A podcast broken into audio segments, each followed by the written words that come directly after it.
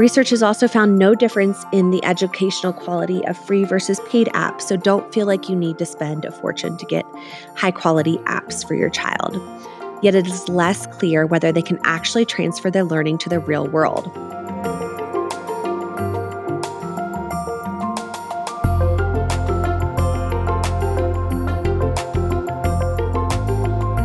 Hi, everyone. Welcome to the Parenting Translator newsletter and podcast. I'm Dr. Cara Goodwin, and today I'm going to be talking about can young children actually learn from educational apps? So, I'll be talking about the research behind whether children can learn from apps, um, whether apps are better than TV, and which apps to choose. So, parents often hear about the dangers of screen time for children, but rarely does there seem to be a distinction among different types of screen time. So, in particular, apps on smartphones or touchscreen devices for children seem to be growing in popularity, even among very young children. So, in fact, research finds that 92% of children aged 25 to 36 months use a touchscreen device every day. And even 51% of infants 6 to 11 months use a touchscreen device every day. Research finds that infants and toddlers on average spend 10 to 45 minutes per day on touchscreen devices.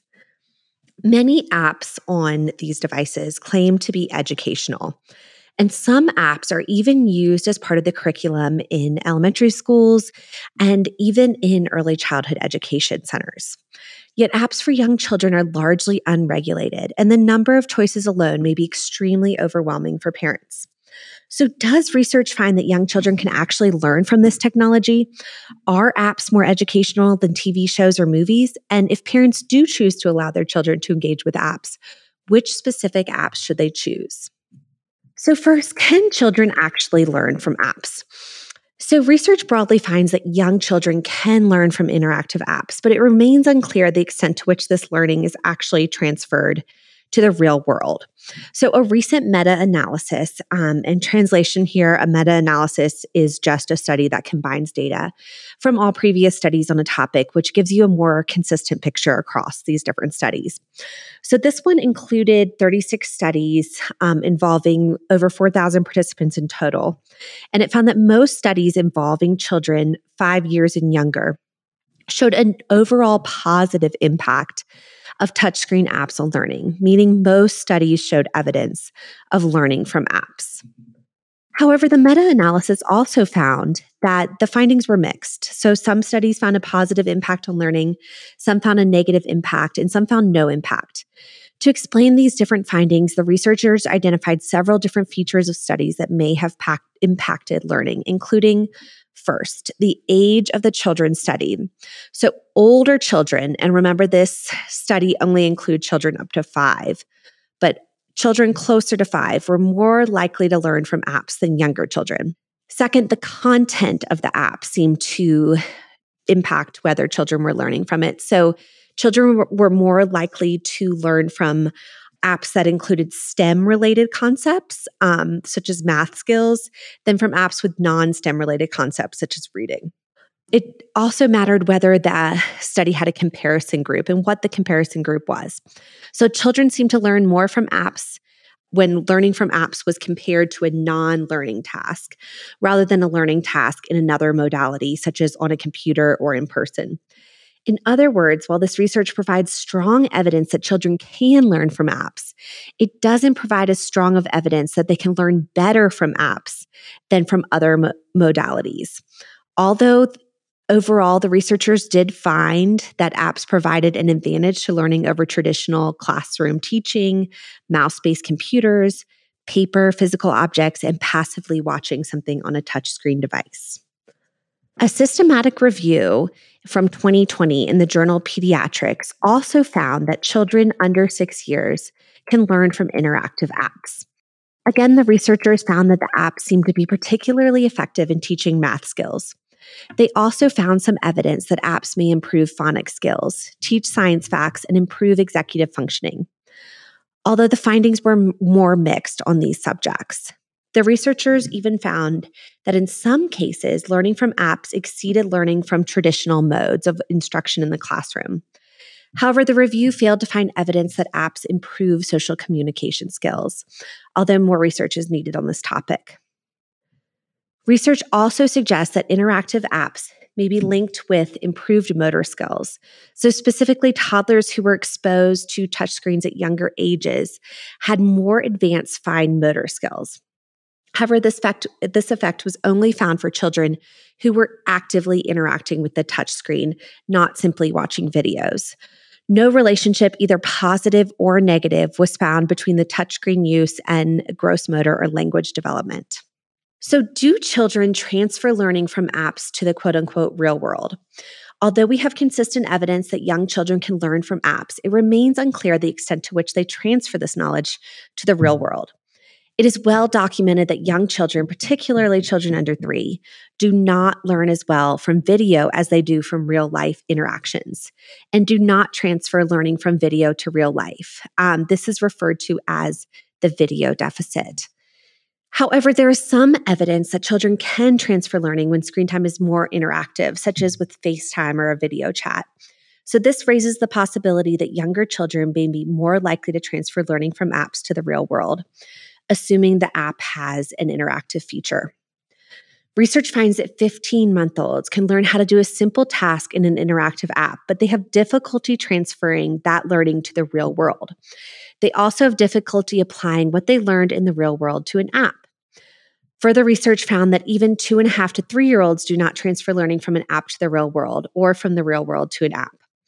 Another study found that four to six year olds, but not three year olds, transferred learning on a problem solving task from an app to real life. And they learn just as well from an app as from physical demonstration. However, research finds that younger children may be able to transfer learning from an app when an adult engages in the app with them and provides help and support as needed. So, for example, when the task with the 15 month olds was repeated with an adult helping, the researchers found that the toddlers showed improved transfer of learning and were 19 times more likely to transfer learning if a parent used what they called high interactional quality. So, that means the parent was structuring the task for the child using a lot of different language and providing warmth and encouragement. So, research also finds that more subtle involvement from adults helps two and a half to three year olds to transfer learning.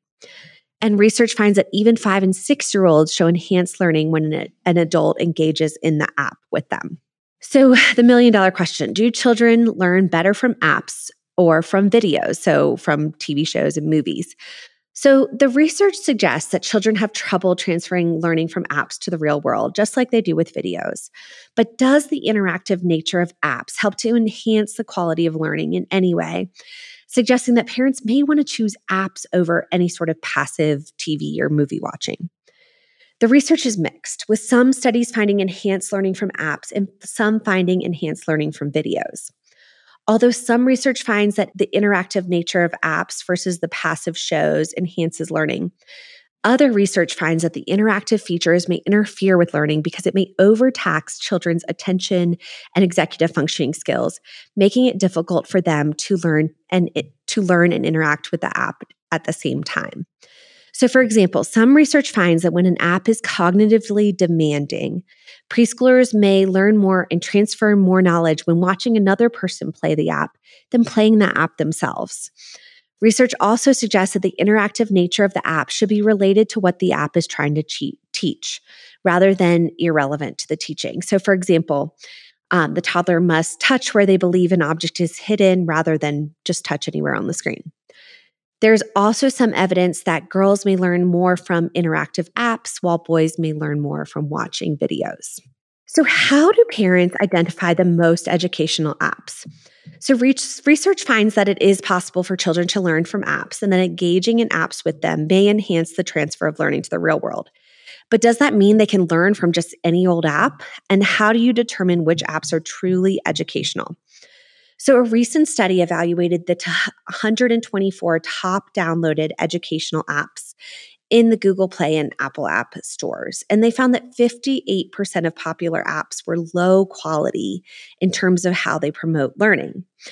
The researchers evaluated apps based on what they called the four pillars of early learning. So these pillars include first, um, active learning, whether the app requires critical thinking or intellectual effort versus a simple cause and effect. Second, engagement in the learning process, whether the interactive features enhance or distract from learning, including whether the app has unnecessary visual or sound effects and distracting ads. Three, meaningful learning. How relevant is what the child is learning in the app to the child's life and existing knowledge? Four, social interaction, the extent to which the app encourages the child to interact with characters in the app or with our, their caregivers while engaging with the app. The researchers found that the following apps receive the highest scores in terms of promoting learning um, My Food Nutrition for Kids, Daniel Tiger's Stop and Go Potty, um, the Toca Life apps, Neighborhood School and Hospital, and the Lego Duplo Town, um, and another one called Zoombinis. A systematic review from 2020 of educational apps for young children also found that children can learn from the following specific apps um, Measure That Animal, Math Shelf, No Number Free, Endless Alphabet, Letter School, First Word Sampler, Word Wall, Pocket Phonics, Skills Builder, Phonic Monster, ABC Touch and Learn, BCs, Kindergarten Light, Starfall, and Super Why. Um, research has also found no difference in the educational quality of free versus paid apps. So don't feel like you need to spend a fortune to get high quality apps for your child. Um, it's also important to note that because these reviews were completed several years ago, some of these apps may no longer be available or may have been altered from the version that the app was reviewed in. So, what's the overall translation here? So, um, research suggests that children can learn from apps, yet it is less clear whether they can actually transfer their learning to the real world. However, not all apps are truly educational, and parents and caregivers should be careful to evaluate apps based on research backed principles um, before allowing young children to engage with them. It's also important to note that this research does not address whether there are any negative impacts of learning from apps over learning in the real world, such as potential disruptions to sleep, myopia, which is um, nearsightedness, which develops from excessive screen time, a lack of physical activity, or the potential addictive nature of some of these apps. Excessive use of even the most educational apps will likely have negative impacts. So, research provides the following overarching tips to parents related to apps. So, first, if possible, wait until your child is at least three years old before trying educational apps. Research finds that children younger than three can learn within an app, but they may be less likely to transfer this knowledge to the real world. Second, engage in apps with your child. Provide some help and assistance without doing the task for them. Help the child to understand the instructions and pay attention to relevant features. Three, when engaging in apps together, use a lot of language to help explain the task to the child.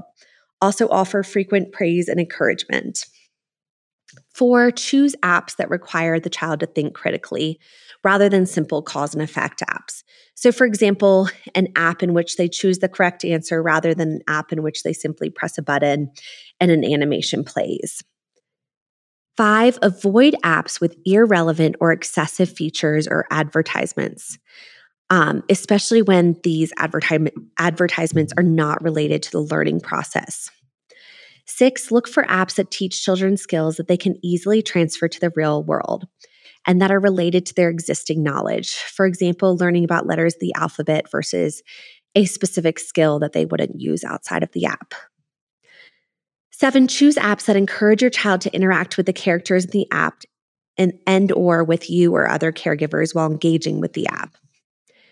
Eight, check out app reviews on um, Common Sense Media. So commonsensemedia.org is a nonprofit organization that provides unbiased reviews of apps and best app lists and can help you to determine whether an app is appropriate for your child's age. And finally, create a family media plan. So, the American Academy of Pediatrics has a resource for creating a family media plan that helps family to develop specific rules and boundaries around the use of electronic devices and practical tips to make the plan work. Um, thank you so much for tuning into the Parenting Translator newsletter and podcast. Listen next week for more research back tips for parents.